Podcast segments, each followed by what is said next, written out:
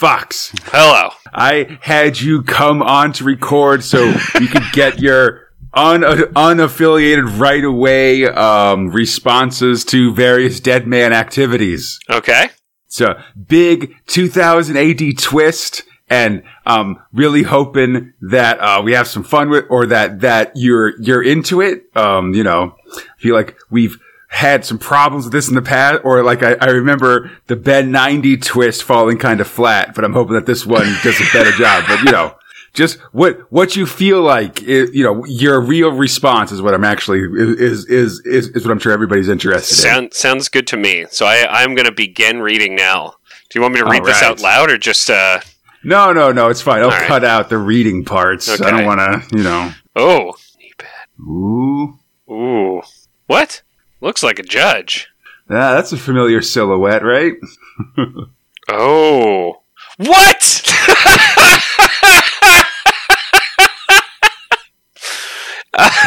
Because I got a two page spread.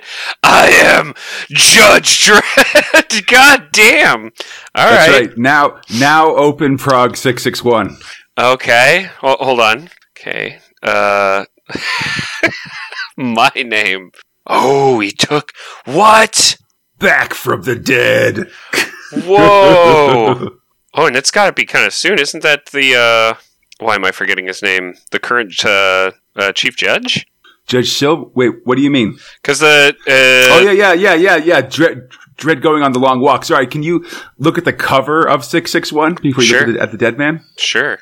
Oh, that's awesome. Yeah, that's so fucking cool. Oh my god. I was not. uh I wasn't expecting this. All right. oh, nice. Yeah, Wow. man. The dead man's Judge Dredd. Freak out.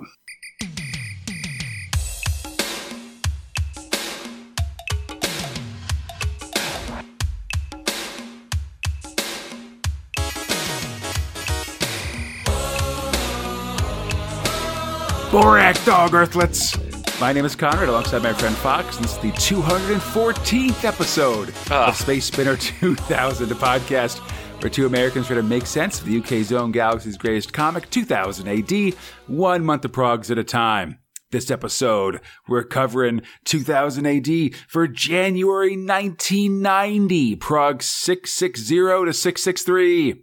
The 90s have begun, and we've got returns for Bradley, Sláine, and Future Shocks, the premiere of Bix Barton, and revelations in Chopper, The Dead Man, and Judge Dredd. Boop, ba-da-da-da, It is the 90s. Ba-ba-da-da-da, Something, something new wave. Uh, we're way past New Wave, Oh, that's Come true. on. That's true. We're now we now we got to get like uh oh man, I can't wait till we get to Limp Bizkit era. Oh, that's a ways away. I mean, right now we're in like uh what, like uh like I think rap is really taken off. Like I think Oh, if I- nice. NWA I look at baby. I look at our number ones, and a lot of it is kind of like party rap, basically, Mm, or just kind of like fuck things is with a- that?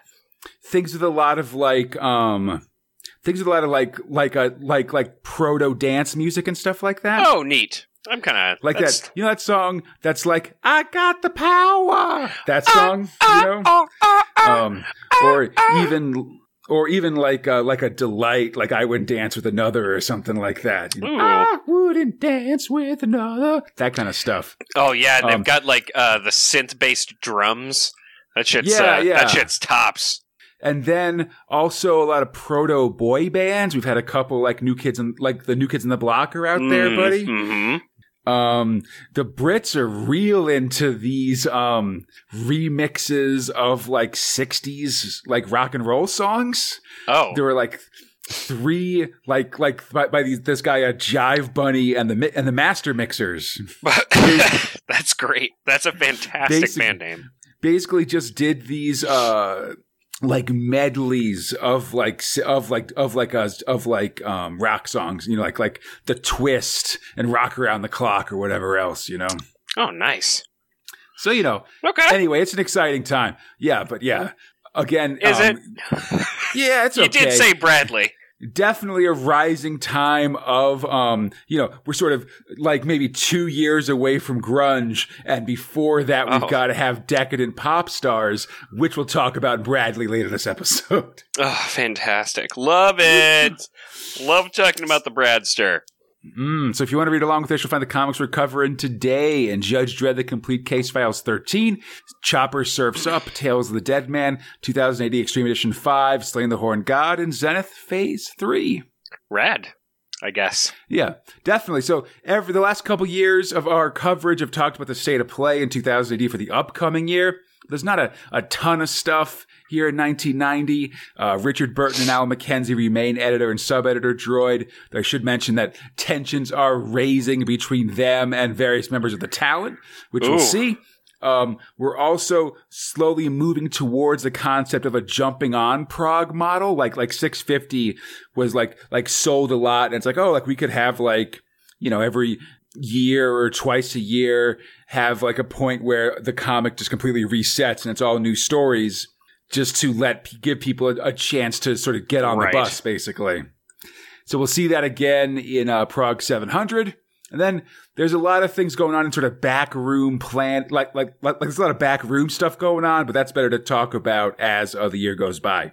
Okay. One thing I should mention actually is that, or no, one more thing I want to say actually, actually is that, um, like the hard lesson of the beginning of 88 and the be- and, or the end of 88 and the beginning of 89 has basically meant that, um, the limits are off in terms of the ability to buy scripts ahead of time. Oh, Like, a- apparently before this, there was like a limit of like, I think it was like 3,000 pounds or something, but like basically it was like X of like, you could only have X amount of scripts, like that 2000 AD had bought and was going to publish. So you had to publish all that stuff and sort of as you, you know, publish things, then you bought new ones and stuff like that. But now, because of the worry of running out of things, those limits have been removed. And we're going to be dealing with the aftermath of that, probably starting later in the year, but then going Oh. forward for quite a bit. oh, okay. yeah, exciting. But maybe even maybe even more exciting with a hint of of uh, of a of a of, of worry fox. oh man. Thrill one chopper. Oh boy. Oh boy. Definitely. Script robot for Chopper John Wagner, art robot Colin MacNeil, letting robot Bambos Georgiou. Super Surfer 11 is about to start. Snipers are in position. The big guns are warming up, as are the med crews. 41 racers are set to, uh, to race. As a passed out Judge Mc- Jug McKenzie sleeps in the cupboard he was locked in last episode, or in our previous prog episode. It's been a little while, actually. Looking real drunkard. Oh, yeah. Oh man, the fucking the whole through line of of this like uh, television personalities really just looking back through this makes me so disgusted. Oh, it's, yeah. I mean, I think, yeah, well, this is definitely something to talk about, uh, sure. like as, as we go through here. But yeah, so we see the players all lining up. Um, um, among them, the Flying Frankfurter, that dreamy Sonny Williams you like so much. Oh yeah, he's as, so mysterious. As well as Chopper and Dallas Hall. As the countdown begins, Chopper remembers, that, like, has a flashback to where he tried to t- to talk Sonny Williams out of the race. But Um, doing it on purpose. He's like giving him uh, the, the the pokes like, "Oh, you're too weak to do this and shit, man." It's great. Yeah, yeah. Like Chopper goes on this, uh, you know, big, uh, listen, buddy, I've won and lost, so I've embraced the soft nihilism of the hippie. But, you know, that's, uh, not Sonny. that just drives him to action. And Oh yeah. it turns out to actually have been a plot to sort of settle his nerves to, um, to get him to, you know, actually go through with the race. Well, so like I guess you for, know, for better or for worse, as yeah. Well, we'll see. mm. Um, as the ca- yes, um, oh, bah, sorry. Uh, Jug snoring away as the gun goes off. Super Surf is go. oh boy. The race opens, flying over the Hollywood sign. Hey, I've been to the Hollywood sign, Fox. Just I, I saw that. Very I- proud. I- just 10 had an out 10, anniversary of It's a big ass. It's like a six mile hike or something like that. I complained the whole way, which my brother never lets me live down. Well, that's Um, because they- it sucks to walk up there. They don't let you climb on the sign like you see in the movies, Fox. That's what I want everybody to know. Well, Like if Not without some amount of repercussion. If you've seen a movie where like some moody moody teenager is like sitting on that O and looking out at Hollywood at night and then like the girl comes and they have like a deep conversation that movie is a goddamn lie. It's a right, and- real fucking shithouse lie, man. absolutely. Sorry a lot of asides so far. I feel like I've sang a couple times. Bad times. Let's keep going um they got to fly through the o, through through the first O in Hollywood. We see Williams go through third, Chopper in fifth, but several racers right, wipe out just straight on the letters. Oh, geez. Destroying a national monument, effectively. Well, Nah. owned monument. Listen, that monument was built to sell condominiums in Los Angeles. All right. so very true. So, you know, they can rebuild it. That's what I'm trying to say. It's not made out of like, uh, it's not like it was built by George Washington or something like that. You know? Out of cherry trees, teeth, exactly. and patriotism. Yeah, exactly. Uh, so the racers are heading on. They're into the sights of the first big gun. It's on automatic, shooting a splinter cell. So it should be pretty crazy, I guess. The first racers make uh, uh, uh, make it past, but the shell goes off in the middle of the next pack, catching Dallas Hall full on in a giant explosion, taking her head clear Oh, you off. see the shrapnel enter her head and then the explosion of her head. This is like the first point where I swear to God, it, this whole thing is just built to tell you this whole race is fucked. Uh, Definitely. it is very underscored. It is the most horrible, but like so horrific when I saw this, man. Sad, Yeah. very sad. No. Absolutely, yeah. Chopper manages to get through as another shell goes off, taking out more racers, opening up the guts of another. We see dead riders hanging off boards, and at least one just loose arm flying around somewhere. Well, I mean, you see that like a, a hippie wife and husband just are getting covered in blood. Yeah, Like it is, Yeah, it is not. It is. I- mean, a man without an arm and just blood shooting out of his guts. This thing is not being soft. Let's say. no, no, definitely not. Uh, Jug awakens as a racer falls into the crowd. Like you said, uh, Chopper's racing on, but he's caught some shrapnel in his left arm, and it just he's it's just le- lying dead on his side. Basically, he ties it down to his side with some line. As more shell goes off, and ten riders are dead already. and just interspersed peppy dialogue with people. I mean, I guess we're gonna get to it. I just, it's so fucking disgusting. Oh, I'm talking. Yeah, no, we it, it's on there. Riders now onto the windmill, a big airfoil. You must pass in the arc of the blades of the fan. Of course, the blades are razor sharp. One racer's board is cut in half, and he manages to say to land safely. And they're like, "Oh man, like that was some good flying." And since he's out of the line of fire, he might win by default if everybody else gets murdered. Basically, which is just disgustingly telling. Seriously, races are continuing when the leader, Mulholland, falls into the crosshairs of a sniper. His head explodes in black mist. Uh, His body careens into Sonny Williams, who falls off his board. He's a sitting duck. But before the sniper can fire, uh, Chopper flies in and knocks Fuck the yeah. killer off of his perch. fuck Yeah. yes. The way is cleared. Chopper's in the lead, and Williams gets back on his board. He's way ahead. Chopper's way ahead, but the race is far from over. And yeah, like you said, I mean, we're really seeing like the the, the violence that MacNeil's drawing here. It's it's graphic and it's sickening, and it's Yes. really showing ju- just the the horror of this race. Like it's not oh, like oh, I've got a you know- whole spiel about this at the end, Yeah. man. as someone who's talked about the fun violence of Shako or something like that, this is more like gut turning and and like sad, basically. It's horrific. Truly horrific. After some standard spirals around a monorail line, the, the racers head into the de- into, into the Death Canyon with guns opening up from both sides, firing some kind of flak shells. Uh, Chopper is 40 lengths ahead, uh, uh, ahead of second place Santiago, who has Sonny Williams and a few others hot in his tail. The flying Frankfurter gets vaporized from the ankles up, and a napalm burst hits the main pack of racers in a full page explosion of fire and death. And like you said, what what the, the big thing here is we're getting a lot of this sort of uh like classic John Wagner calm sports casting.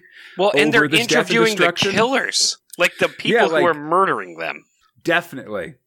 Yeah, um, at least four racers were killed and another's on fire. And yeah, we basically get a human interest piece about the gunner here. Like it's like in the Olympics when they have like a, like a, you know, like a, oh, this sprinter is, has an interesting life too, you know, or something like that. But it's about this guy who's just, who's just killed like five people. Yeah, absolutely. Uh, so Jugs come to. He's watching the race. It's just a murder, he says. Uh, Chopper arrives at Foon's famous Hottie House, presumably based on Grauman's Chinese theater. I've been there too, Fox. I saw Captain Marvel there. It was nice. That's pretty rad. Um, also, I mean, just so everybody knows, to save you a trip, uh, like that whole street, pretty not what you expect. Doesn't sh- sh- look like how it is in the movies. However, that uh, the the man's Chinese theater, uh, pretty small. Just to, yeah. so you know No, it's not a it's not a huge theater. Yeah, and it's just Yeah. kind of tucked away Mhm. in this um like in the middle of this really busy like uh like like commercial street yeah, and stuff. It used to be But it- like the thing there for sure. Yeah, no, now it's sort of just part of another sort of attraction. But they do have like like the actual like footprints in the concrete Oh yeah, front yeah. and stuff like All that. of that's out there. If you're like me, you can walk around and just see how much bigger your feet are than everybody else. They got massive feet. It's real. It's a, it's a problem, frankly. Um. Anyway. The plan, the deal is, and this is a kind of standard super surf thing almost. It's like a real relief. Like you're just supposed to swoop down, make a concrete handprint, and fly off. But there's an added twist because there's also clearly a sniper waiting for you to do so. Um, Chopper barely dodges the bullet and flies off. The lead pack arrives four seconds later. There's like a little, there's like a split time for it, like in the Olympics or something. Hmm. Uh, Sonny takes the lead as Santiago takes a bullet. They've all made handprints at the 15 second mark. They're coming off the final corners. Uh, Stig's getting ready at the turn of a massive cannon. Chopper's arm is throbbing. He's lost a lot of blood, but he's still racing ahead. There's only one more real obstacle left. The giant death Oh, tube of Porcu- Porcupine Alley. We see an image just sort of looking into it. Even the spikes have spikes, Fox. I swear to God, this I should say, yeah. Oh, oh go ahead. I'm sorry. I was just gonna say this whole thing is so fucking disgusting. Absolutely. Yeah, it's a real like um what do I want to say? It's like when you've um really wanted to yeah, I mean it's like when you've been th- really wanting to see this one horror movie that's really supposed to be like real like scary and gross and stuff and you see it but instead of being fun and thrilling it just kind of gives you a stomach ache basically. Oh yeah, Like I don't know I've seen have that to- multiple. yeah, but it's very it's very much like that. I I also want to say I promised to do some research on a on, or to figure out what this Stig guy was a reference to, Yeah, and I think it's mostly a reference to uh, this guy Robert Stigwood, who was an Australian British uh, music entrepreneur and film producer and stuff. He Oh, managed uh, Cream and the Bee Gees.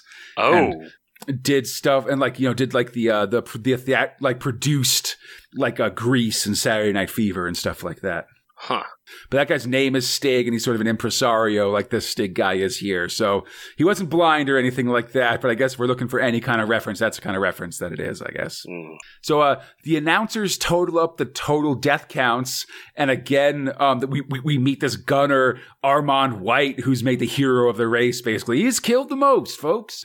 Um, we're getting close now as Chopper enters the alley. The panels become very small here, cutting between.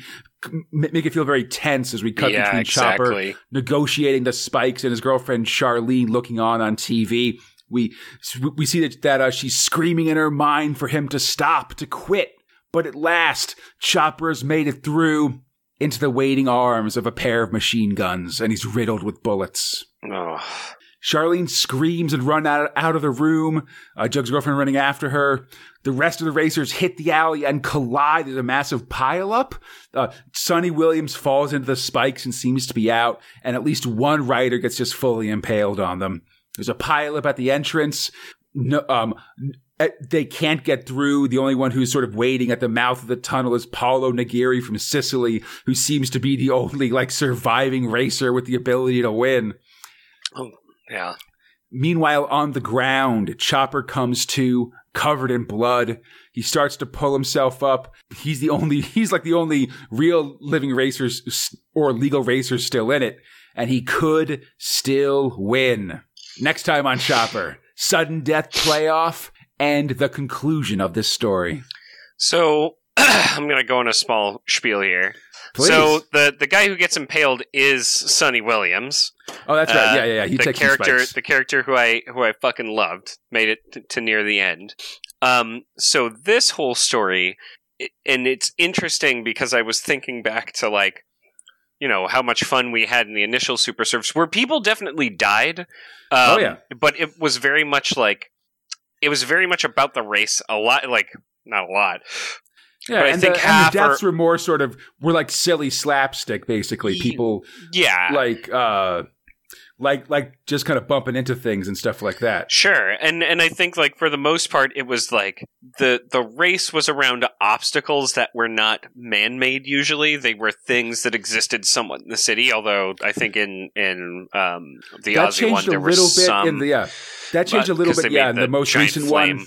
Yeah, yeah, yeah, yeah, exactly. They like set like fire that. to part of the city and stuff. But yeah, before Yeah. that, it was very much an underground race, so they had to use existing terrain features and stuff. Right. And now it's become this fully corporatized thing where everything is purposefully built in such a way like in fact like less than you know 10% of the races like it's basically the thing at the start right it's just like here's the hollywood sign and then everything else is just death and it Yeah. has so much become less about who like yes they're calling out these people's names but they're interviewing the the people shooting the guns so it's almost as though it's more about that, and the sport is killing those people.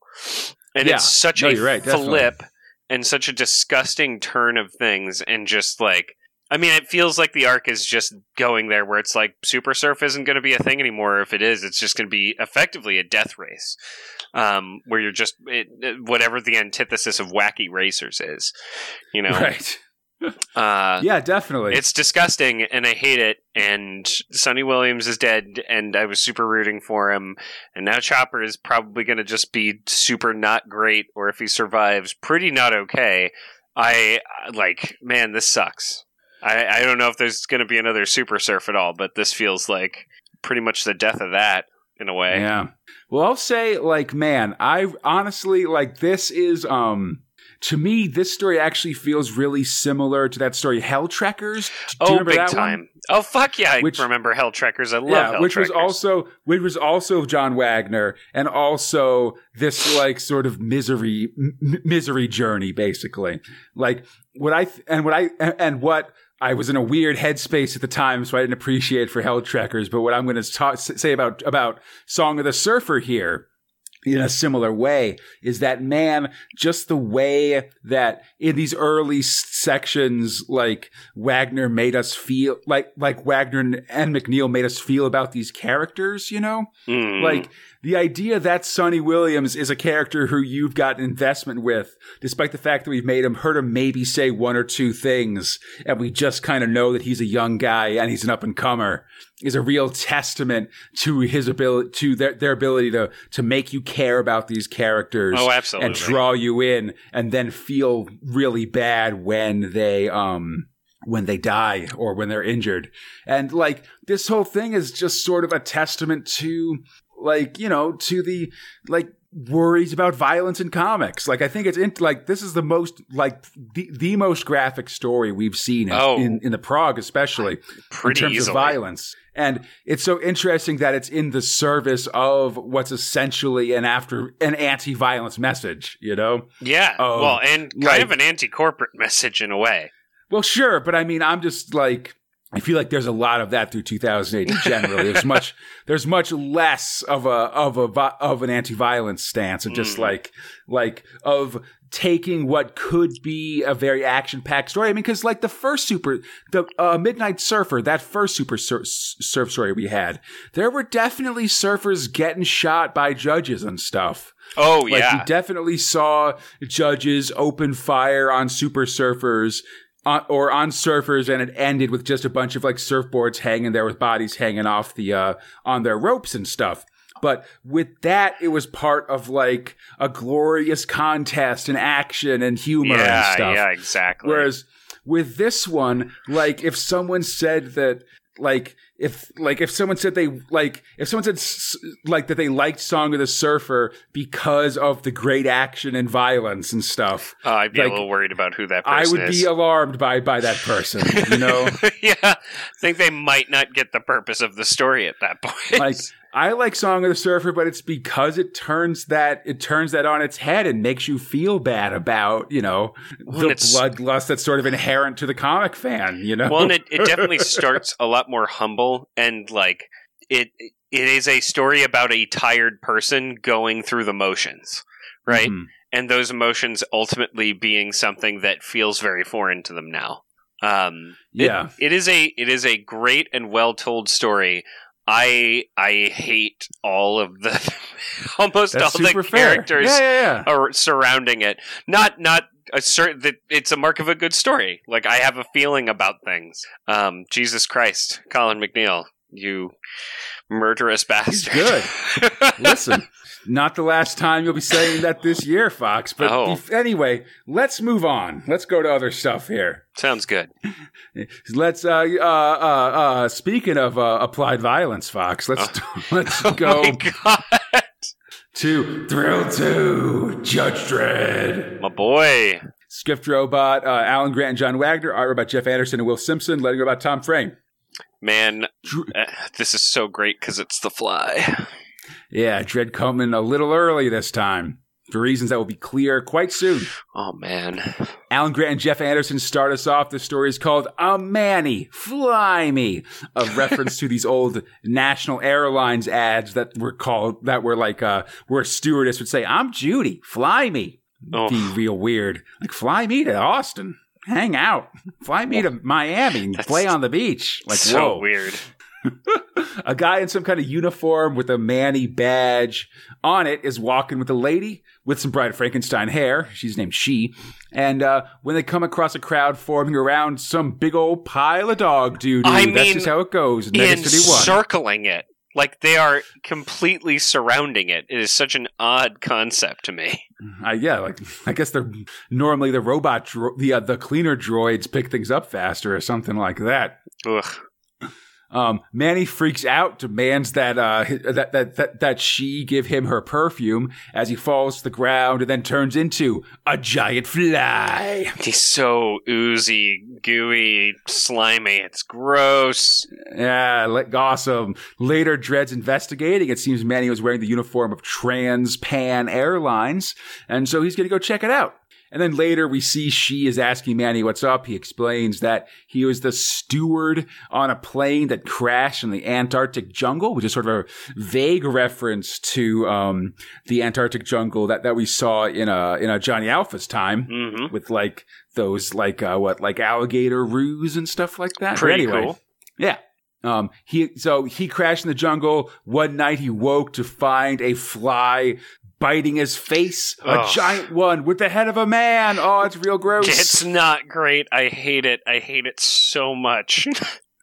Suddenly, Dredd arrives before he can arrest Manny. She brings up the fairly fine point that turning into a fly isn't explicitly illegal in Mega City One yet.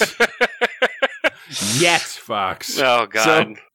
They bring Manny in, subject him to a number of smells to see how he responds from stale bread to a stink plant. They're clearly having some fun with this. I Um, mean, they he's all, he's like in half mutations in some of these, or I should say fifth mutations. yeah, partial, partially uh, warping and Blah. stuff. They aren't. They aren't sure what causes it. It's not genetic or anything like that. So he's not a mutant. Like he's just sort of cursed, and that's sort. of, and that's ba- basically legal in Mega City One. Um, it's okay to be cursed, but we will keep you under uh, like its observation. Yeah, definitely. You know, that's why they got side judges. So they're letting them go. They got a lot of puns for this kind of stuff. Um, life returns to normal, though there is way more air freshener in Manny's life now, and he's sort of worried about those giant fly swatters that she's bought as, fla- as a wall ornament. God, really, just not so cool, lady. But I guess you know for your own protection.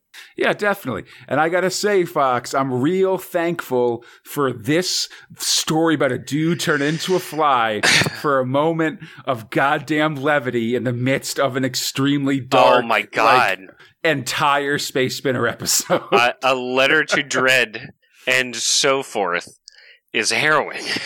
Hair, yeah, no. Well, I mean, we, we were just coming off Chopper too. There's just a lot. Um, so John Wagner and Will Simpson take over for the story, a letter to Dredd. William Wenders writes a le- is, is writing this letter on May 14th, 2110. He's doing a social studies project about the justice system and has some questions he thinks Dredd can answer. Like, why is there still crime? Why do the judges kill so many people and for such minor things? Um, and just again, like, why are there so many crimes in general that the judges enforce? Hmm. Juries used to provide some oversight, so where is that now? I mean, judges are still only human. Well, and it's all, All this- phrased. oh, please, sorry. I was going to say that, that all this is over images of Dredd just riding through the city, enforcing the law, killing and injuring people as he goes. Hmm.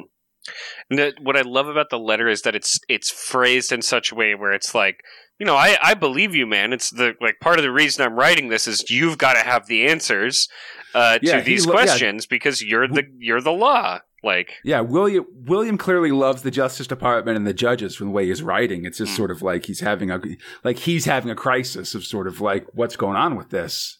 Um, in the Tom Jefferson block, William writes about his friend Jojo, whose dad got hit over the head during the big Democratic March from the Revolution storyline. He's got brain damage and has fits where he hurts his wife and son, thinking they're alien monsters. God. William knows that the judges don't didn't mean to hurt people at the march, but of course we know they did. They orchestrated the ri- the riot that injured Jojo's oh father and- yeah, and the response to it, like they caused it to happen. William asks what his friend's dad did to earn that beating, and then he goes to mail the mail the letter. Sees Jojo and his mom come running out of their apartment. Jojo, mind you, wearing a Dredd helmet or a, a Yeah. Justice Department helmet. Definitely. And Jojo's dad comes after them, attacks William, and stabs him to death with a knife. Oh, I mean, and it's gory, ripping off his shirt Pretty- as he does it.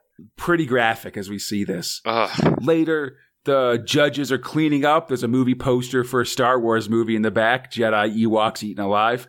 Um, and it seems that Mr. Sholey, Jojo's dad, was due to get brain surgery in about a month, but Dredd's pissed about it just to let him, that they let him sort of be, be out in this condition, basically. Um, he says heads will roll for him not being in the psychic cubes, and a judge, but, but then a, another judge hands Dredd the blood-stained letter, and the lawman reads it. It, it ends by saying, "I'm only asking these questions because I know you wouldn't be part of a system that was bad for us. There must be an explanation for everything. It's just that I can't see it." The kid asks a lot of questions, and Dredd isn't sure he knows the answer. And honestly, all the stuff we've been talking about Dredd, maybe since uh, uh, Question of Judgment or something, Oh, for the last like five years or so, is all leading up to this. To be continued. Wow, man. Oh, that letter. Yeah, and speaking of complex revelations, Fox. Oh my god. Oh my god. Oh my god. Thrill 3 The Dead Man. No doubt. Script robot Keith Ripley, art robot John Ridgway, lettering robot Jack Potter. So Keith Ripley is a pseudonym for John Wagner, but I wanted to kind of keep the kayfabe or the fake name up mm. to, to not try to tip the hand of like what this story could be. So here we go. The Dead Man and Yas are headed into the destroyed town of Crawley. Yasa's mutant dog waits outside. He doesn't want to go in. He could smell the evil waiting for them, but Yasa God. can't turn back. Like the dead man, the darkness is pulling him in. Besides buildings destroyed, we see charred, blackened corpses all over. The whole place is burnt up. But in his mind, the dead man is seeing the past. He sees the nightmare of the burning town, of black lightning striking him, of his burning mouth shouting, Damn you, I won't die for you! Jesus. Picks something up and Yas identifies it as a knee pad. The dead man takes a um, looks back again, and we and in the past we see a familiar silhouette firing a gun. Servants of evil, I know you. And he sees it again. He burns, shouting "Sweet Grud!" as laughing faces of skeletal women say, "Only death is sweet." and laugh. Yas has found more a burnt helmet, the remains of a motorbike, a pistol, a piece of metal with a name on it. My name. I am Judge Dredd. God damn this whole thing.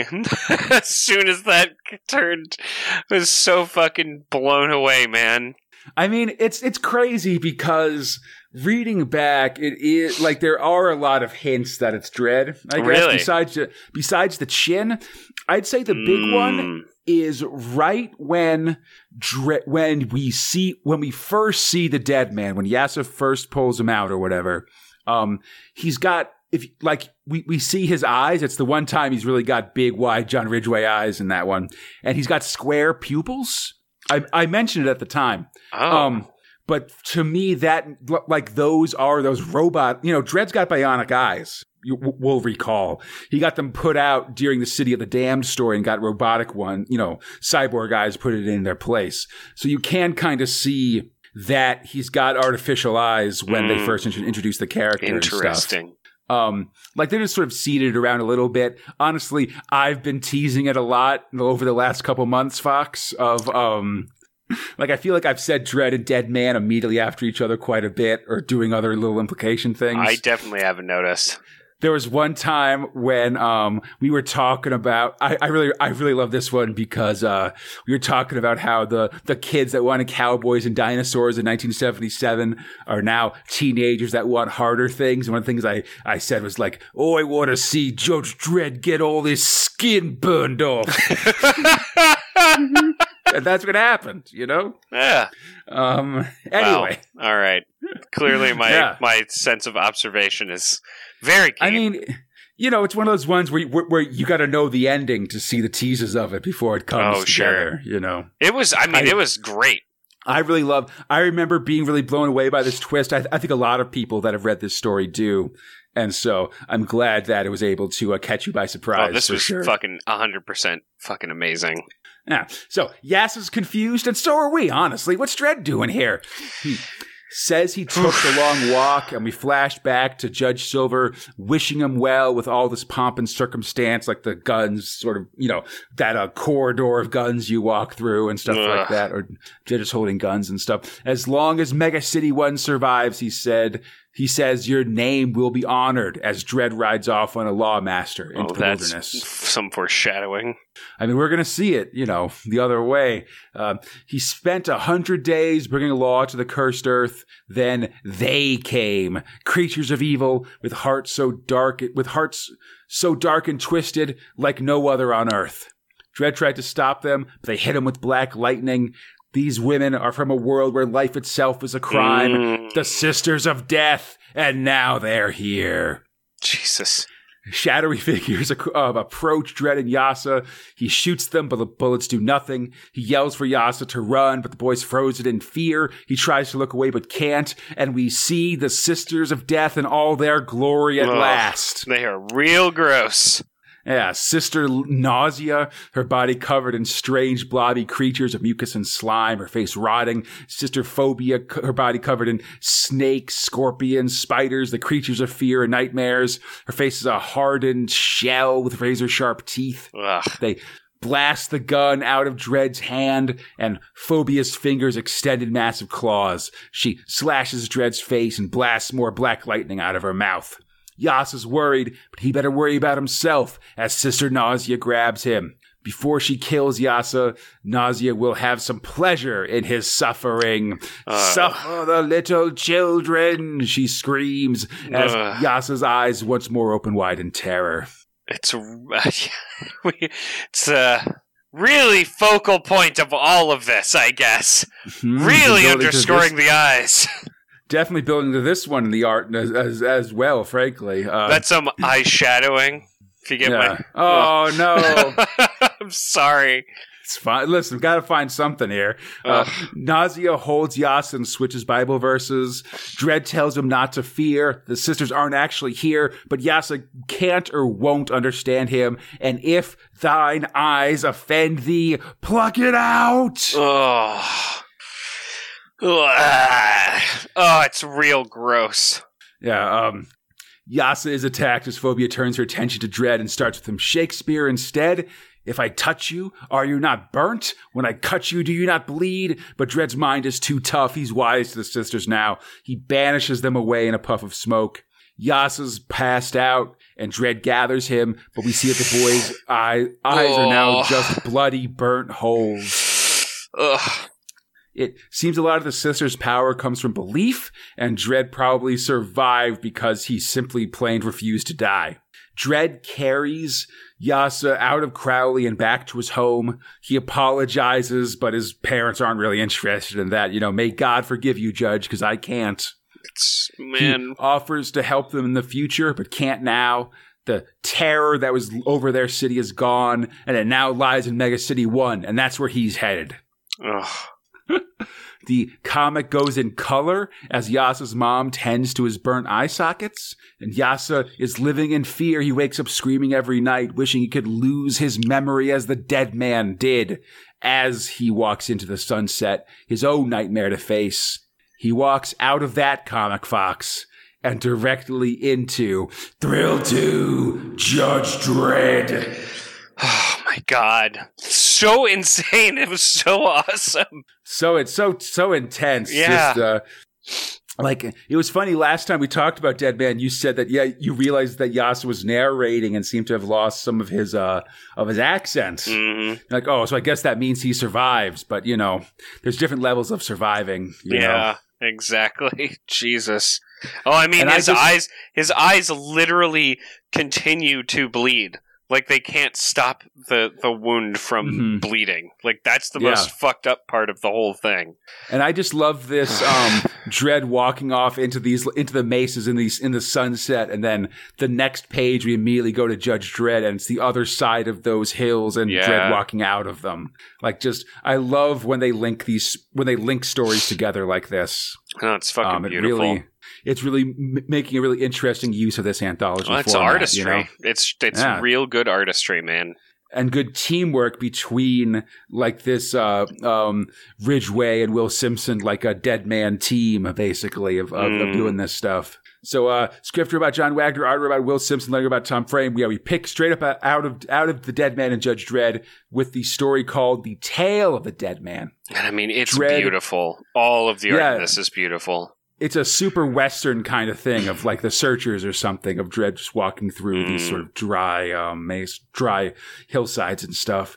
Dredd burned and bandaged, walks through the deserted, cursed earth. Mega City 1 is 1,300 kilometers away. He God. needs transport and a plan. He thinks back to his decision to take the long walk. It begun with a letter, or at least a letter brought it to a head. And again, you know, this is all the stuff we've been talking about for years in Dredd since, Really. yeah, since 1984 at the very least. Get tighter boots, huh? Didn't seem to work out. it's not a long-term solution, you know? Mm. Um, yeah, but this letter's really shaking all this stuff loose in Dredd. We see him getting ready to go out. He's taking a rookie on evaluation, like like go go out for the night, like like like from his from, his apartment, basically.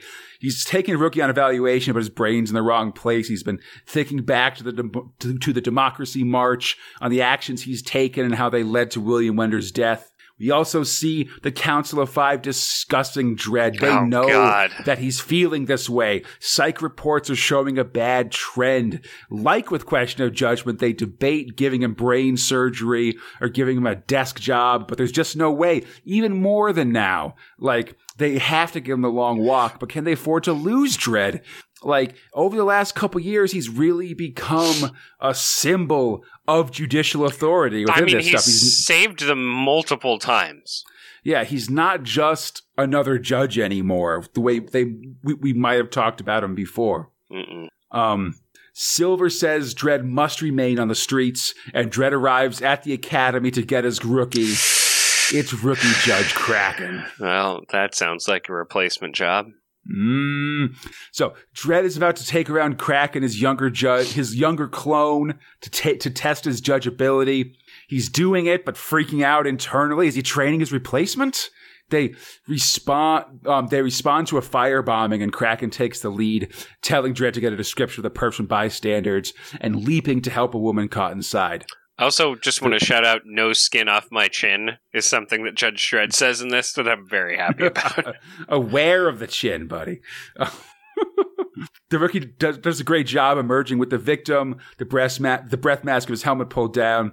They get IDs on the perps and sent an APB as the uh, judge that's watching over over Kraken's progress in, um, in in the dispatcher sort of remarks that that's going well. They arrive at the Castro skyrise and start questioning. Again, like, you know, Dredd's like letting Kraken take the lead on this stuff. And again, he's doing an excellent job. There's nothing here, Mhm. but they go to a local joint called the Bay of Pigs, wow. uh, which is good Castro stuff. Kraken rumbles in, arresting bystanders as he goes and finding the perps who run. Uh, Kraken shoots one right away and draws down on the other, giving the bystander a year and the perps 25 um, years if the victim dies. And then books the bar owner for six months for having a locked fire exit, which is what allowed him to catch these perps. But you know, still, you got to arrest everybody. Um, they drag the body to the to the uh, to the to the catch wagon, and the dispatcher notes that Dredd slipped up the here. He didn't follow close enough behind Kraken to actually observe the shooting, and it seems like he's getting sloppy. You know, still a good judge, but sloppy. Mm-hmm. Suddenly, a call comes in, a hostage situation. The two clones run to their bikes. Let's go! And next time on Judge Dredd, Slaughterhouse. Oh, it doesn't sound super good. Bad times, one way or another. Then Dredd taking a long walk for some reason. I mean, Jesus, man, what a what a fucking what a whole thing that was. really making giving us some feelings here you know um that we immediately go from this dead man story then to it's then to this you know the all these Dredd stories with the with the letter to to Dredd and stuff that's so Mm. huge like oh my god and then he's feeling weird and immediately it's judge Kraken the worst person that could possibly he could possibly take on a rookie run and stuff um Well, and and he just- seems a lot more in control, but there are just things that he says during the whole thing. Uh, like, uh, if I remember correctly, like how he talks about perps is that they're infidels or something to that effect. mm. Um, There's some little hints about things that aren't cool. That something's kind of rotten going. Something's rotten in Denmark in the background here. Yeah, mhm. definitely. Yeah, so so cool. I'm so like we're just like this. This We're is on like precipice, huh? I'd say this actually like maybe like th- this takes place over a longer period of time, like over the next couple months, basically. But a lot of this stuff feels a lot like uh like like do you remember Blockmania uh, ahead of the Oh Apocalypse War? where it was just these things that keep getting you know worse and worse and you don't really see a way out of them and you're just sort of like and there's just sort of things keep piling on and on and stuff hmm that's sort of like this is more low key than that obviously because it's not like citywide riots or anything but it does feel like there's like this story and then the next stories are very much like you think there's some kind of endpoint. It seems to involve the dark judges and stuff, but you just know you're on this inevitable track to it, and there's nothing that you or Judge Dredd can do about it. That's real great. Real excited. This this like this is the uh like this all this sort of leading up to Necropolis and then and then Necropolis itself, which is very much the spine of 1990, like like everything else is Oh, revolving around Necropolis is starting to make a lot more sense now. Around this central post of this series of Dredd stories. Oh man, I'm so I'm so that's making getting so it, you much know? more sense after the Dead Man. Mm. Uh, okay. Oh man, see. some shit's gonna go down. I love a necropolis. I can't stress enough that some shit's going to go down, buddy. Ooh, I'm excited. But, yeah, I think it's you know this is really great stuff, and just like we just gotta luxuriate in this cr- like crazy storytelling and how bad it makes you feel. Like it's good times for sure. so so far so horrible. Good times through bad times. That's what I'm Mhm. trying to say. wow. So let's let's just cordon this section of the of the uh of the prog off Fox. We can sort of live here. and we'll try to go on to different things. Let's and do downshift a let's- bit. Yes, let's talk about some uh, non-thrills covers at Nerve Centers. Prog 660 Crash Course. Colin MacNeil draws Chopper and Super Surf 11 tearing up Tinseltown. Not looking too in- good. What with the explosions and such? No, listen, it's kind of disturbing. It's the whole thing. In the Nerve Center, Tharg once again starts the year by teasing the death of a popular 2000 AD character, as he did in Prog 601 in late 1988. Oh, it's coming. Uh, speaking of death, there's a very spiky picture of Sláine grieving the Nooker. Rest in peace, Knuckle. Knuck- Knuckly. Absolutely. and letters complain about the dog getting killed in Zenith, and other theorize that Chopper might die, and theorize that the uh, dead man's actually Chief Judge McGruder, warped into skinlessness by Cursed Earth radiation. There we go. Closer than you might think. The back covers another Massimo Belardinelli art file, this time commemorating our buddies for, um, at Mean Team. Not in the With- the best of their mean teamedness, Yeah. but yeah, you know. Still okay shot of the team from part two of the series, Fighting Evil on Earth. Yeah, happy to see Belardinelli's work still. Definitely. Prog 661, John Ridgway draws Judge Dredd back from the dead. But what can it mean? In the Nerve Center, Tharg teases the return of Sláine and the importance of the letter to Dredd story, as well as other stuff. There's a picture of Tharg, the badly drawn. I love this picture. Letters ask why Ayers Rock is still standing. Like, you know, they just nuked it from the inside. Like, the outside Yeah. still basically fine. A, a reader remembers the old days and calls 2000 AD Tooth for the first time I think I've seen in, in the Prog. Uh, Tooth. Yeah, there's a lot of people that talk about 2000 AD as, you know, it's like, like 2000 AD Tooth. That's sort of a short name for okay. it. It's among, among fan types. Um, someone's dad is picking up the gimmick in Zenith. Um, as is as is um as is a reader, it's not listen, it's not plagiarism, all right? Like that, um, all these characters are based on old English characters. It's Hmm. like a reference. They're marginally different, you know, whatever. The prog ends with the final Belardinelli art scan, this Mm. time for Moonrunner, with the ship and a bunch of main characters all posed and looking cool and stuff. You know, we're kind of counting down the final Belardinelli work in the prog, I'm sad to say. I think his last semi regular work is going to be in Prog 672, and the final one is in Prog 760. Ah, fudgesicle. It's a bummer. 662, The Dead Man stares down Mega City 1 as. Steve Cook draws DOA, Dredd on Arrival. I love this cover. De- yeah, just a shadowy dead man looking over the city. Super noir. Yeah. In the nerve center, we've got a misprint, Fox, which will be explained next Prog. But basically, the uh, in Prog 662, the nerve center of Prog 656 has been reprinted instead of the credit page and recap for Sláine the Horn God. Hmm. At the end of the Prog, there's a 2000 AD ad, um, just one look, what was all it took, and an ad for Bix Barton, master of the Rub and Un- Uncanny, about which much more shortly. Man, I feel like rum is one of those things that I just is a cultural miss for me. Very English, yes. Um, the Prog ends with a pinup of Chopper by Glenn Fabry. Um, and while he'll be back eventually, this is, is his last work in the Prog until 1993 or so. And this feels feels like a very Oz era pinup of of uh, of Chopper here. Very much so. He's still got most of his limbs. His hair's under control, stuff like that. hmm Prog 663, Bix Lick Sticks Tricks, Bix Barton, Michael Caine, and a whole bunch of eyes arrive on this cover by Jim McCarthy. I, I love the Michael Caine. He's a Kane! it's so uh, it's so good and also okay. Come on. and the Nerve Center Tharg announces the new story, then wonders what would happen if there was a new story, and he didn't announce it. Very existential. There's a picture of a Lady Zenith, the super groupie, and a small Judge Death. A letter is actually an extensive play about the witches of Macbeth getting the uh, uh, for the writer getting his letter printed.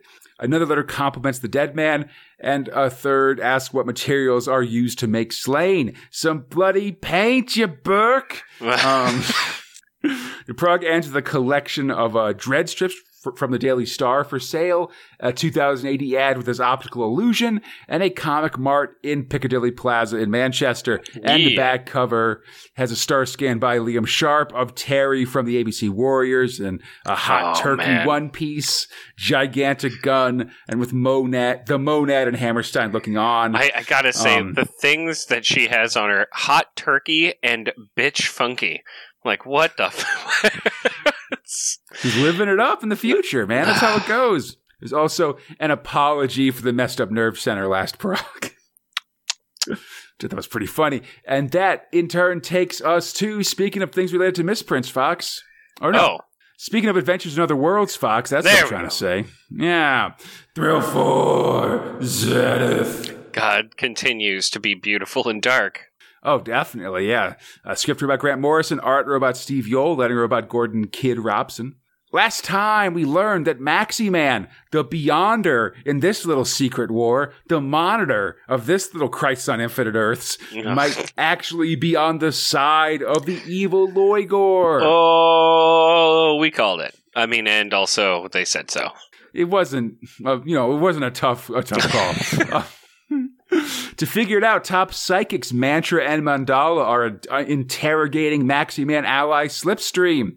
Slipstream quickly gives up the goods. The Loigor Gore are gonna win and can't be stopped, so you gotta give in to them. They're gonna resonate uh, that omnihedron, and you blew up those places, which allowed the omnihedron not to not be an omnihedron. Come on, yeah, yeah. catch those, up, sheeple.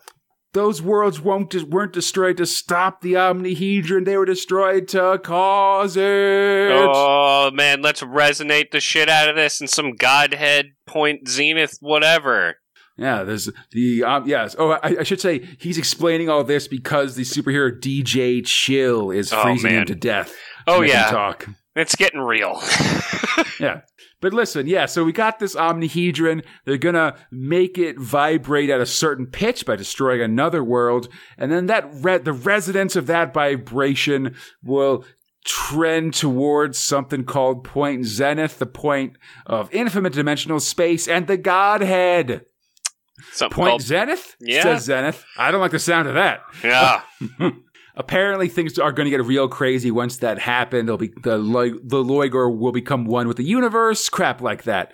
And the final dimension they're going to destroy to cause the resident the residence Fox.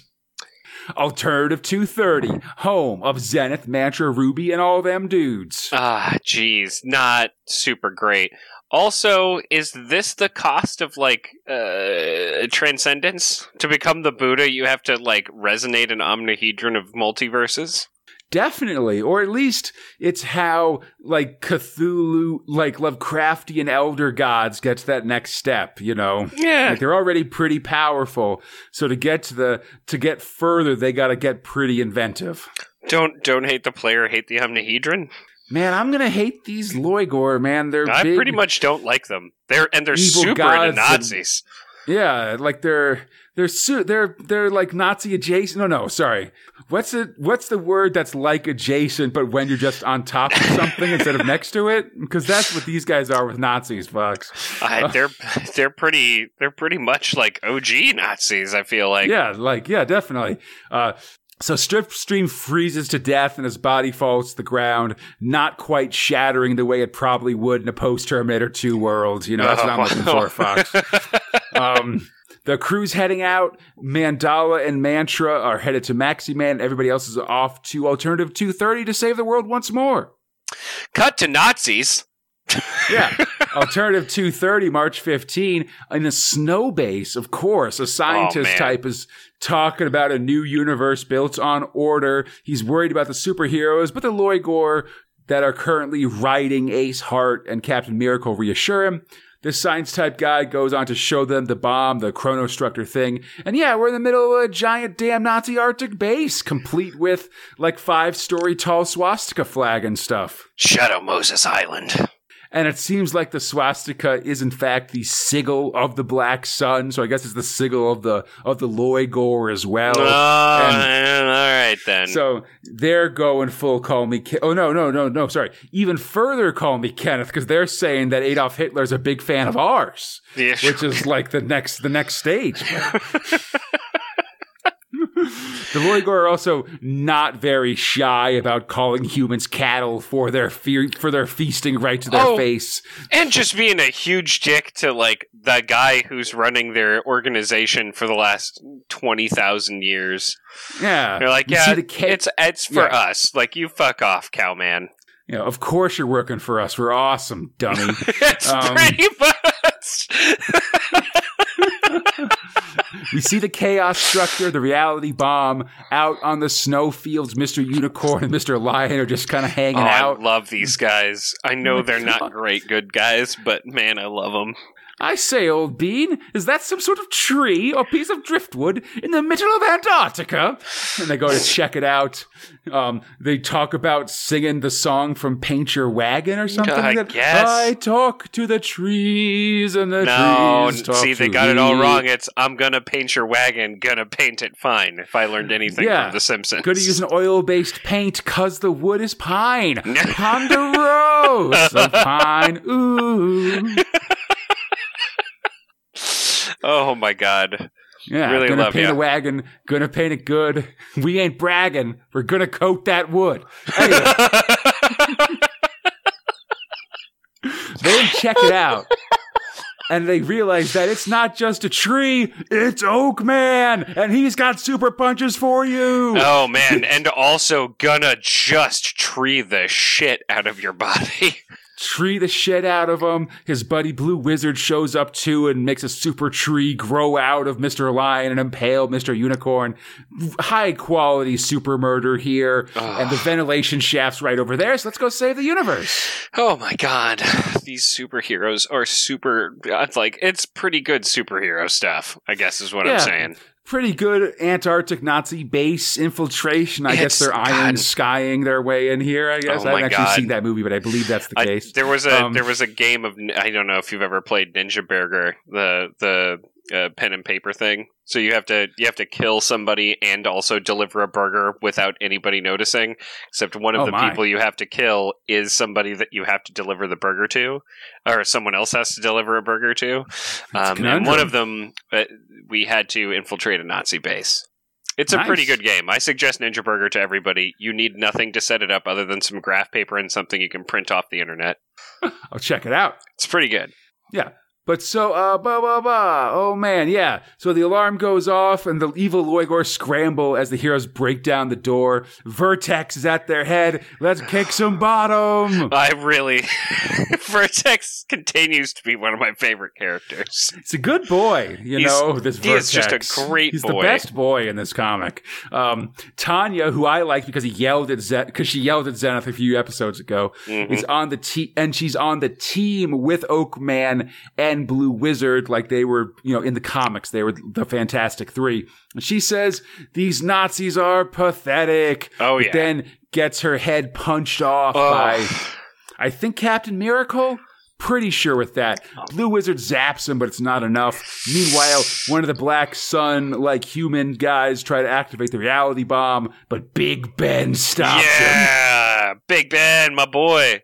Ace Hart is behind him. He calls him fat. This Fuck seems you. like a mistake. This is Meanwhile, this is gonna be a huge mistake. He calls him fatty twice. Like Yeah. fuck you. Big Ben is just a large man and he's in charge and he can throw a goddamn plane. You're done.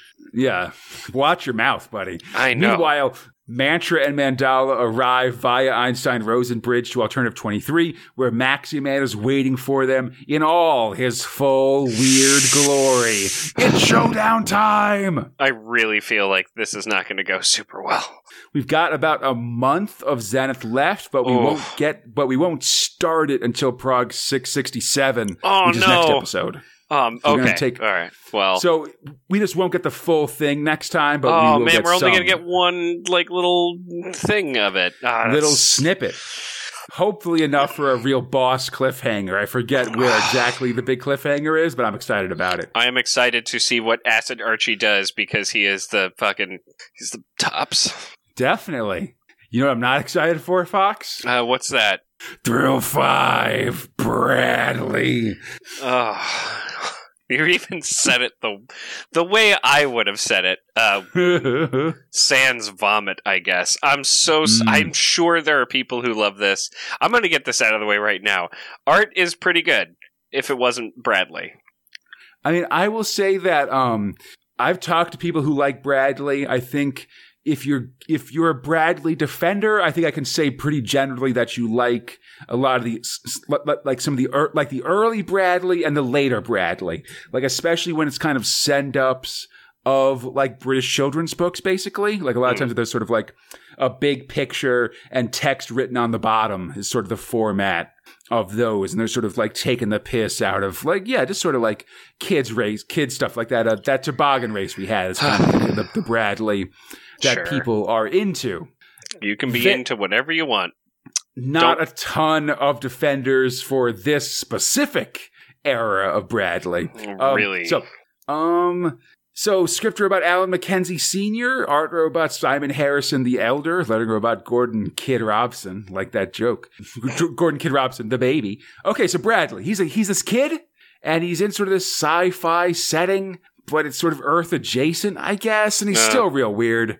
Uh, Bradley and his mate Milton are visiting Bradley's grandpa, who's jamming out Stairway to Heaven on an acoustic guitar and reminisces about the golden days of guitar rock.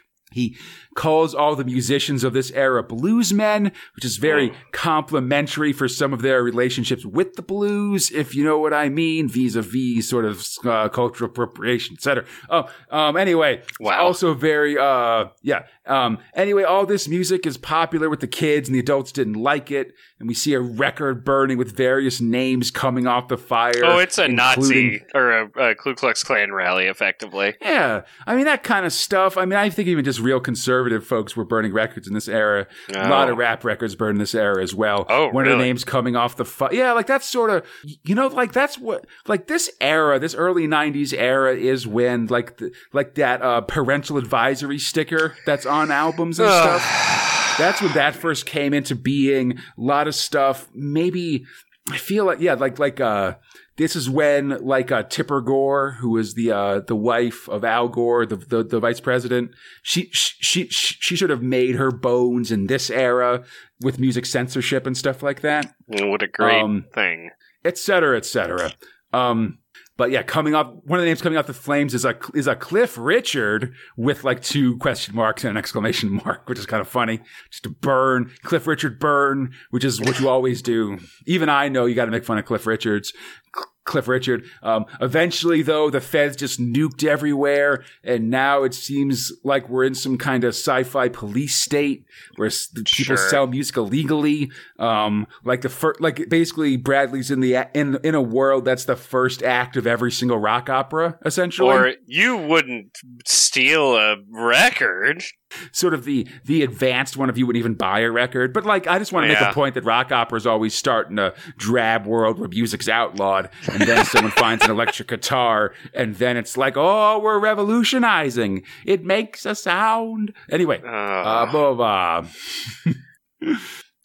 So anyway, I guess that's how Grandpappy knows about all this music. He was either from before the nukes or he just sort of bought it afterwards. And inspired by all this, Bradley decides to go on a quest to find some good old music for his Grandpappy to re-liquid some brain melting music to re-liquidize his brain cells. right. Hooray, we're on a quest.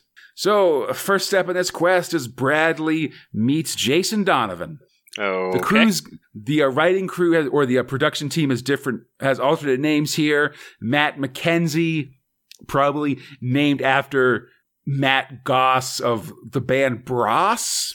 Uh, Though it's spelled bros, buddy. It's hard for me to not say that because I say bro all the time. Uh, Jason Harrison might be a reference to Donovan himself, and Kylie Robinson is definitely a reference to the song Especially for You, which Jason Donovan recorded with Kylie Minogue, and we used as show music in episode 195. He's- he- um, all these guys were also in the Band Aid, um, Band Aid 2 performance from episode 212. Anyway, let's make some jokes about late 80s pop music, Fox. I'm in Okay. on it. Oh, yeah. So Bradley and Milton have bodged together a time machine. and They're going to find some old time music to help Bradley's grandpappy. They're also bringing along their friend Annabella, who's a girl, I guess. Okay, uh, Uh. whatever. They go back to the 20th century to a Jason Donovan concert at Wembley Stadium. And just like FYI, Fox, okay. Jason Donovan was an Australian pop star who made, or a soap star who made the jump to singing, I suppose. All right. Um, star informer Willie Russell tells me that um, Alan McKenzie is dismissing him as a bland blonde pop star for teenagers, which is fair. Sure. Um, we see the kid, the Sprogs, um, following a crowd of screaming fans. And there's also like an official apology here saying that Jason's okay, but they hate his music about him and everything that he represents. That these guys, really feels like not an apology. these dudes are so cool, Fox. Oh man. I, I The Sprogs. t- the Sprogs talk to a security guard that's been beaten up by a bunch of girl fans when suddenly a bunch of teeny boppers spot Milton and Bradley and mob them as well. It's implied that they assume that they think that Milton and Bradley are these two like blonde pretty boys from uh from Bros. I guess. Uh, I find that hard to believe, but sure.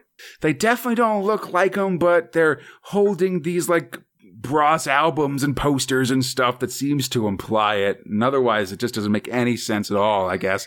They mob them, kick the shit out of them, and Annabelle makes fun of them for getting beaten up by girls. And the back cover of the prog is Milton and Bradley getting down to a boombox with a bunch of hard ass band names written in cool graffiti letters. Listen, Fox.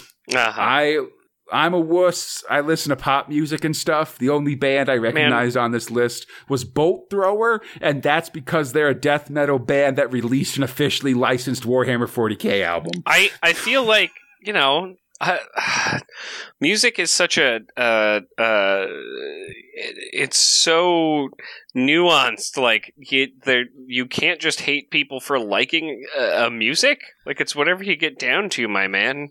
I feel like stuff like this. It's so snide to me, anyway. Nobody.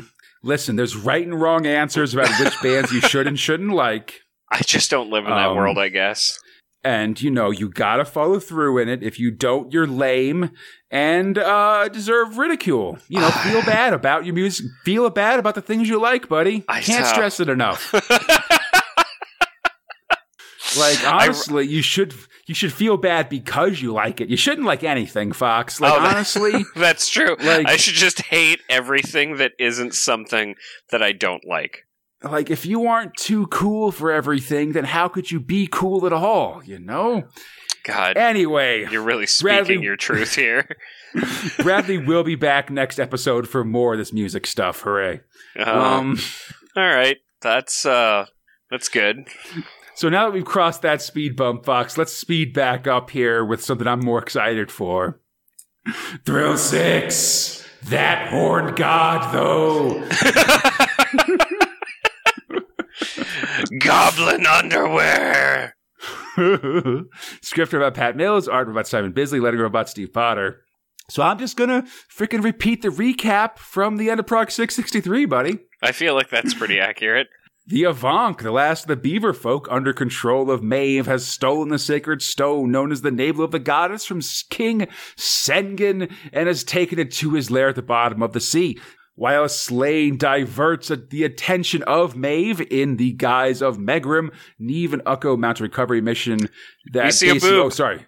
This We is see me a taking taking over because the uh, recovery mission involves Ukko diving into Yavank's undersea cave and stealing the stone back. Yeah, jump right into the action as Ukko, still in deep sea diving d- suit, ties a rope a rope around the rock and is dragged to the surface. He goes to follow and wonders how Sláine is getting on. Pretty well, honestly, as Sláine and Maeve Uh, yeah. are post coital, and indeed we see a boob. Like I Woo! like, I've never. uh, It's well, I should say it's been a while since like full breast out like I, that I've seen in a comic, and certainly not one from 1990 that hasn't been like, you know. I mean, I believe there was a boob or two. Oh, I'm in sure. The pre- in the in the previous book. oh, of this is but God. this is a full color boob.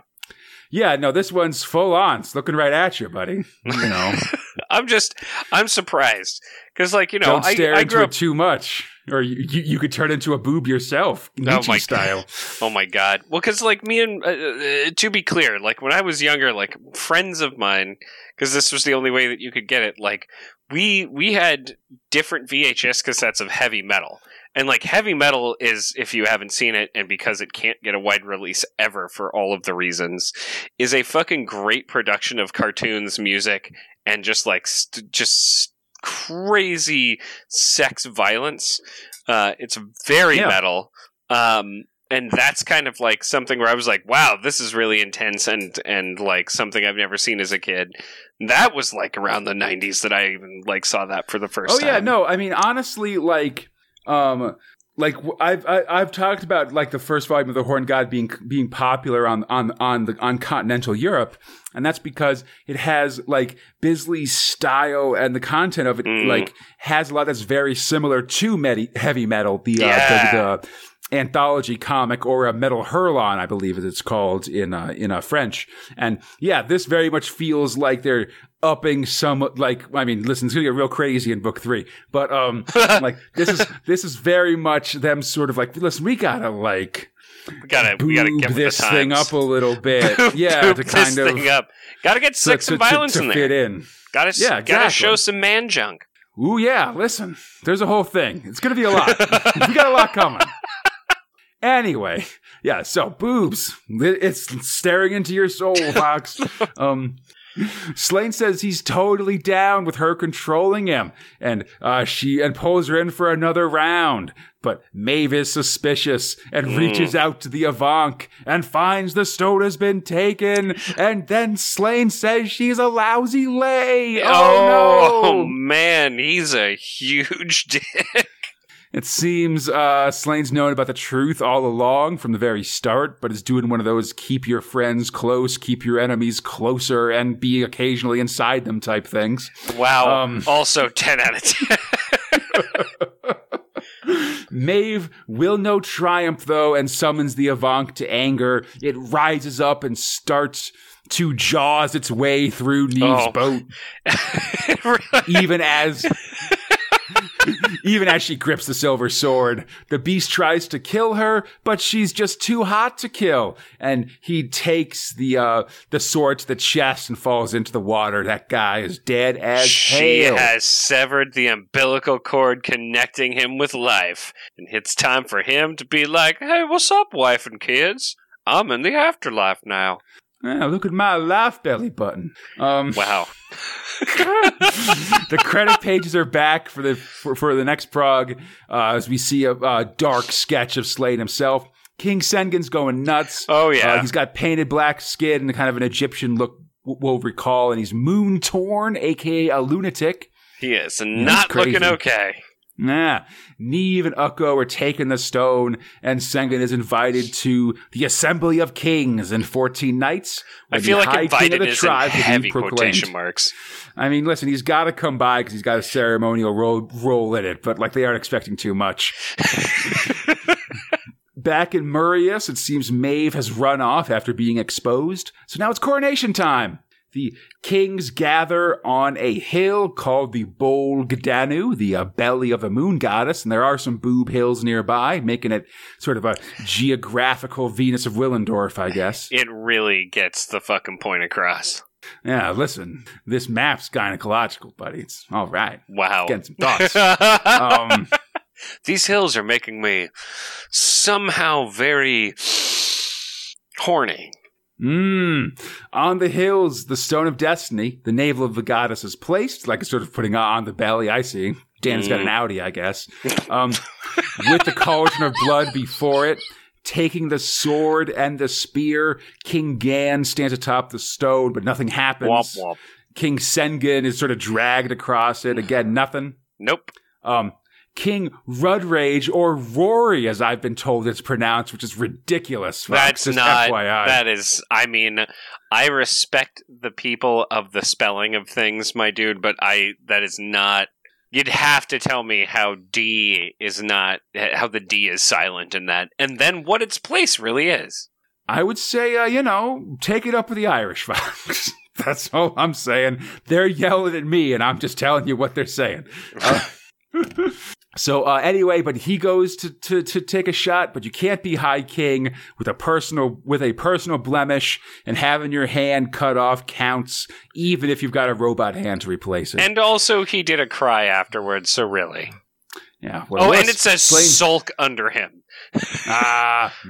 Sláine steps up and the stone goes white. We see some flamingos fly past the stone or past the moon, and the stone cries out its approval. And from the cauldron, the young aspect of uh, Danu, uh, Blodeuwedd, um, who, I, who, as I've heard it's pronounced, uh, rises up looking fairly Rubenesque here with a sweet silver helmet with giant stag horns like we saw at the start of book one. All right. And she is super into people seeing her. No one's eyes should be covered. She really wants Yeah. her giant orgy party on Earth to get, get going on. And people Cat- building Cat- cities is just really covering her up, and she is not into not being nude. Absolutely. Yeah, Cathbad tries to get Ukko to look away, but uh Blodeuwedd is like you know, the lady of the flowers, like, listen, I'm here for people to, to, to take a gander. Come on. You know, shames for lame dudes. Uh, Sláine kneels before her and she puts the helmet on him. Be hardy, not hard. Be strong, not brutal. Amuse, don't abuse. You're lord of the beast, lord of the beasts, but still a beast. Rule not, rule not for power, but pleasure. Bring peace and harmony to the earth. Restore the kingdom of pleasure. Yeah, I mean, there's some underscores on that one. Damn, buddy. Mm. The goddess recedes and Sláine is cheered by the crowd. King of kings. Hey, 10 out of 10, throw your arms out, look like a warhammer. Hey, why not? Next time on Sláine, a gathering of forces. Oh man, it's time for some batal. I love his warthog belt, or I should say, what do you even Yeah. call that? Because it's not a belt. Uh, it's like a, I mean, it's like, cummerbund. it's, it's like, no. yeah, a codpiece. Oh no, that's got to Like- be lower down. Although if Belt- it was a, a warthog, fucking, it's kind of it's this it's you know it's uh look he is clearly uh you know world champion. That's why Yeah. it's a giant warthog. I feel like, listen, giant warthog tusk is way bigger than like that spinner thing that was in there for a couple years in oh yeah, no, Yes, no, no, no. Warthog, Yeah, listen, warthog, full on. I'm into that. Getting very close to this big showdown. I think it might not actually start till book three, but we're getting very close to it. Oh man, it's gonna be very exciting. I'm very excited. Yeah, lots of weird stuff going on here, Fox. Oh, Weird mystical things. And Oh. while that's cool thousands of years ago before the flood, in more modern times we take a more uh, frowny kind of look to it. And that's why the UK government employs Thrill 7 Bix Barton. Oh boy. Oh boy, this this comic's real weird. Script robot Peter Milligan, art robot Jim McCarthy, lettering robot Tom Frame. Nice to see Peter Milligan back, of course. Yeah, This boy. I enjoy his work, and this is the first full series by Jim McCarthy, who's been doing Future Shocks and a lot of inking and stuff like that. Mm. And So- very, I, I love that they uh they called the they you know EU's a thing now. That's right. Dateline, England, the United States of Europe, the nearest future.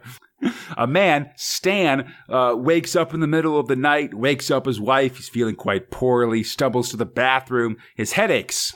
A real monster. And he looks in the mirror, and so is he. He's all lumpy. He's got some horns and face tentacles, some real bad teeth, at least four pupils in each eye. That's real gross. Meanwhile, at Old Whitehall, which is the center of the British ci- ci- uh, civil service, FYI, um, a bureaucrat type explains that nothing irrational, uncanny, rum, or strange ever happens anymore. So keeping around the Department of of the Irrational doesn't make sense. I love Especially all of since this. the department is just Bix Barton, who's been in a bath of strange vital idol fluids, fully clothed, since the 1930s or so. Oh Jesus. Uh, Barton himself, who's got an old timey undercut with a middle part and wears a smoking jacket, comes out of the tub, grabs his assistant, Michael Caine. He's only a literal cane with a robot head on it. Um, big spotlight. Some men just want to see the world burn. Exactly. Yeah, I'm glad we're on the same page with this with this impression, Fox. Excellent. Um, they both make a point about their past exploits, and while and it definitely dates back to Hitler, um, but it seems that Bix's actual nemesis was Steve Ditto, the astral projected man, who's this dude with like I don't know pointy ears. It seems like I, I love how he just laughed about Hitler as like, nah, man, he wouldn't even make the cut for their team. And I'm like, oh, okay. Well, yeah.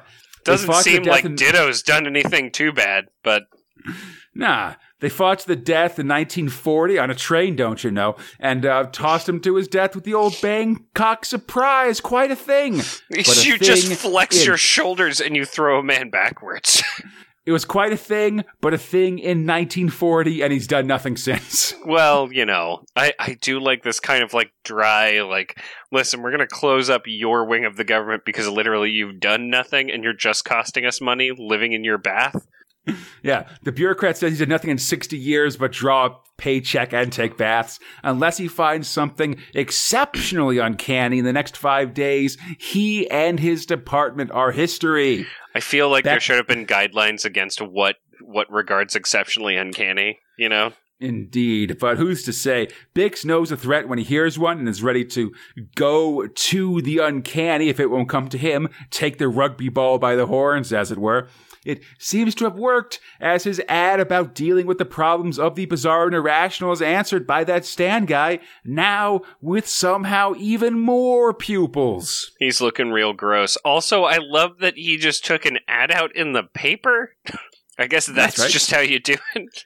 How else will you contact mass amounts of people, old chap? There's no Craigslist or other um uh, uh, uh, bally sources of uh, finding well chuffed interests in the Oh uncanny. my what, god. what?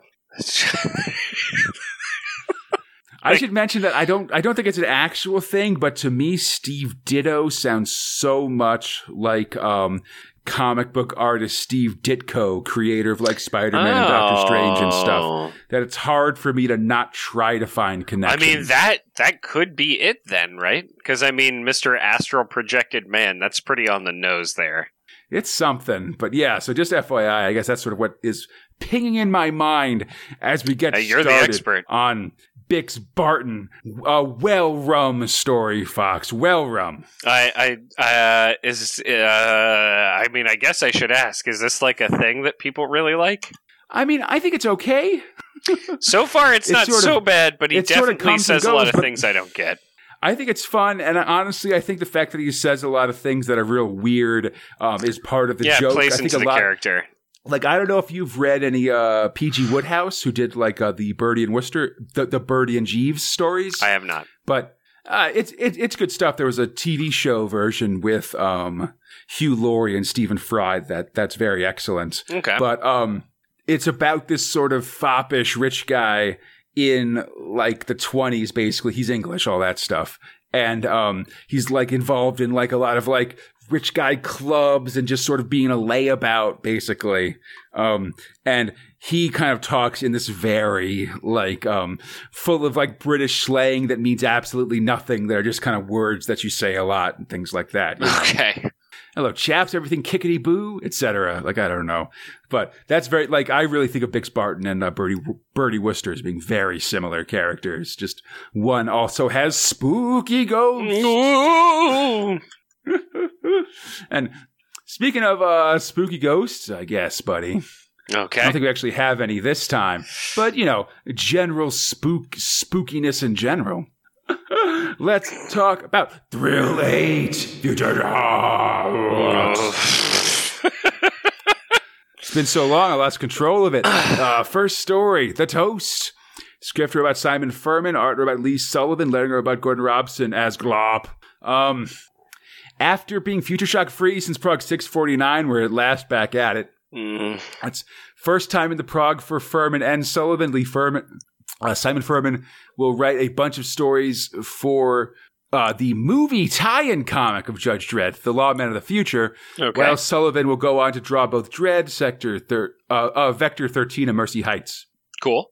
We see two men toasting a successful in- infiltration as the same guy drinks with another guy. This comic's kind of confusing, but I'm just going to cut to the chase here. Uh, it seems we're in a future where everyone's got devil horn haircuts and water's an extremely valuable commodity. The, these two men eat messily as the espionage guy explained that he's just poisoned a, a boardroom with a very messy virus that caused a massive stock plunge as well as boardroom cannibalism. Uh, the only problem is that one of the victims got loose, unbeknownst to him, jumped into the water vats before they died, and it's heavily implied that he's just poisoned the world's water supply. Oh, jeez. And uh, they're about to, I guess, drink to it and uh, get totally also. Yeah, crazy, Crazy. cannibalized, etc. Uh, next story is a step further. Script robot Ian Rimmer, art robot Art Wetherell, letting robot Gordon Robson his kid. Uh, final work by Rimmer here, first and only by Wetherell.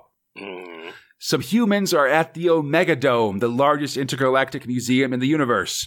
They're headed to the most popular exhibit as aliens crack human jokes constantly. Mhm. At last, they arrive where aliens are just standing around laughing at Neil Armstrong's footprint on the moon. Yeah. One small step for man, indeed. And that's a misquote, a further insult. It's one further step for a man, or w- one small step for a man, I should say. Um, anyway, the humans pull guns and break the footprint out of the case. They're taking it back to Earth, by God. It's proof of what humans can accomplish. And shouldn't just be a joke for asshole aliens, you know? Yep, correct. The guards arrive, and if they can't take the footprint, by God, they'll break it, and the artifact is smashed on the ground. The humans are taken away, and the dust of the footprint is piped back into the casing, where a button's then pressed, and it reforms good as new. Screw you, humans! Oh, fucking alien scumbags. Seriously, I mean, I do. It like, belongs in a museum. Yeah, well, one thing I do like is just that this feels like a very this feels like very modern comic, just because this idea of like you know maybe it's not cool that you're that uh, museums owned by uh, European people have all these artifacts of non-European people, basically. Strongly Yeah. agree. Like that big part in uh in like Black Panther, for instance, where he sort of talks about like where all these African masks came from and stuff yeah. or like I remember I read a, th- a thread on Twitter that was basically imagining a new Indiana Jones, but it's someone who is uh, like taking all the artifacts out of the museum and replacing them. So Oh. it's basically it's basically like uh, like someone who does the reverse of Raiders of the Lost Ark, like sneaking through all the tunnels there and then placing the gold statue carefully back on the Oh, pedestal neat. where it was and leaving and, and leaving and stuff. And I thought that was kind of a, a fun idea. Yeah. Why the hell not? Because, you know, suckers got to know that they got conquered, I guess. Oh man, I guess we just have to steal things from tombs. Be Yeah, some that's right. kind of at, tomb raider. looking at you, Lara Croft. Yep. Goddamn British people. Yeah, take your Nathan Drake ass out of here. That's what I say. Anyway, Fox. Enough of the of this uh, of this uh, divisive political content at the end of uh, episode two fourteen of Space guess the known source for political facts and content. Seriously. Anyway, and because of that, Fox, I must know. Oh, I must know. I mean, I feel like I gotta tell you. What were your top and bottom thrills for these progs? Oh. I'm gonna get this out of the way quick. I fucking loved, loved, loved, loved Zenith. Uh, and I really don't want that to just disappear. And of course, you know, also a small mention to uh, my boy, uh, the Horned God now, for he is no longer Mm. known, known simply as Sláine. Um, just getting those guys out. They were fucking fantastic. They were uh, the delicious sauce on uh, on this perfect and fantastic burger. Ten out of ten. But my man, that leaves me with two very keen choices. One which is Chopper, and the other of Mm. which I am putting together because they firmly deserve to be there. The Dead Man slash Judge Dredd. The Dread Man. And uh, I'm gonna tell you right now, uh, like Chopper, I'm sorry, especially for how like strongly I feel about it. Like Chopper has so far, I think, been one of the most effective stories I have Mhm. read in terms of its ramp up. Like certainly at the beginning, I'm like, why is this like this? And you know, now I it's very very clear. It's something that I feel like people should progress through the the kind of super surf storylines with Chopper Mhm. um, and get to this point. I think that there's a lot to be said about that, and this hasn't even ended yet, mind you. Um, I think that there is a, especially with this, there is a lot there to unpack that is very, very, very good. That said, it's got to go to the Dreadman. Like how how how how how can it not? Right? Like Mhm. certainly I don't read uh, anthology comic books. And certainly, like having something like that, this like their their marriage is incredibly creative and it's interesting. And you're right, it is this thing coming to a head uh, creatively that I really respect. Um, I, like we've been talking about it for a while, just off and on about both the brutality of Mega City One, but also at, like kind of how Judge Dredd has been changing and sort of reflecting on this. Um, with the Jutta basically, or or Kraken being his kind of alter ego in this case, uh, or Mhm. or like the the mirror mirror version of him, if you will. Uh, and so it was absolutely fantastic. That's got to be top. For bottom, it will be Bradley. Sorry, Bradley. It's Bradley. It's going to be Bradley. Uh, and so, Conrad, I must know why you absolutely agree with me. I mean, I'll happily put Bradley in the bottom there with you. Like, me a break. Like again, you know, like I, I, do like. I feel like I've turned a corner on Harrison's art. I'm starting to it. I like. I do like it, but Oh yeah, it's beautiful. um, it's it's cool I stuff. just I don't care for this.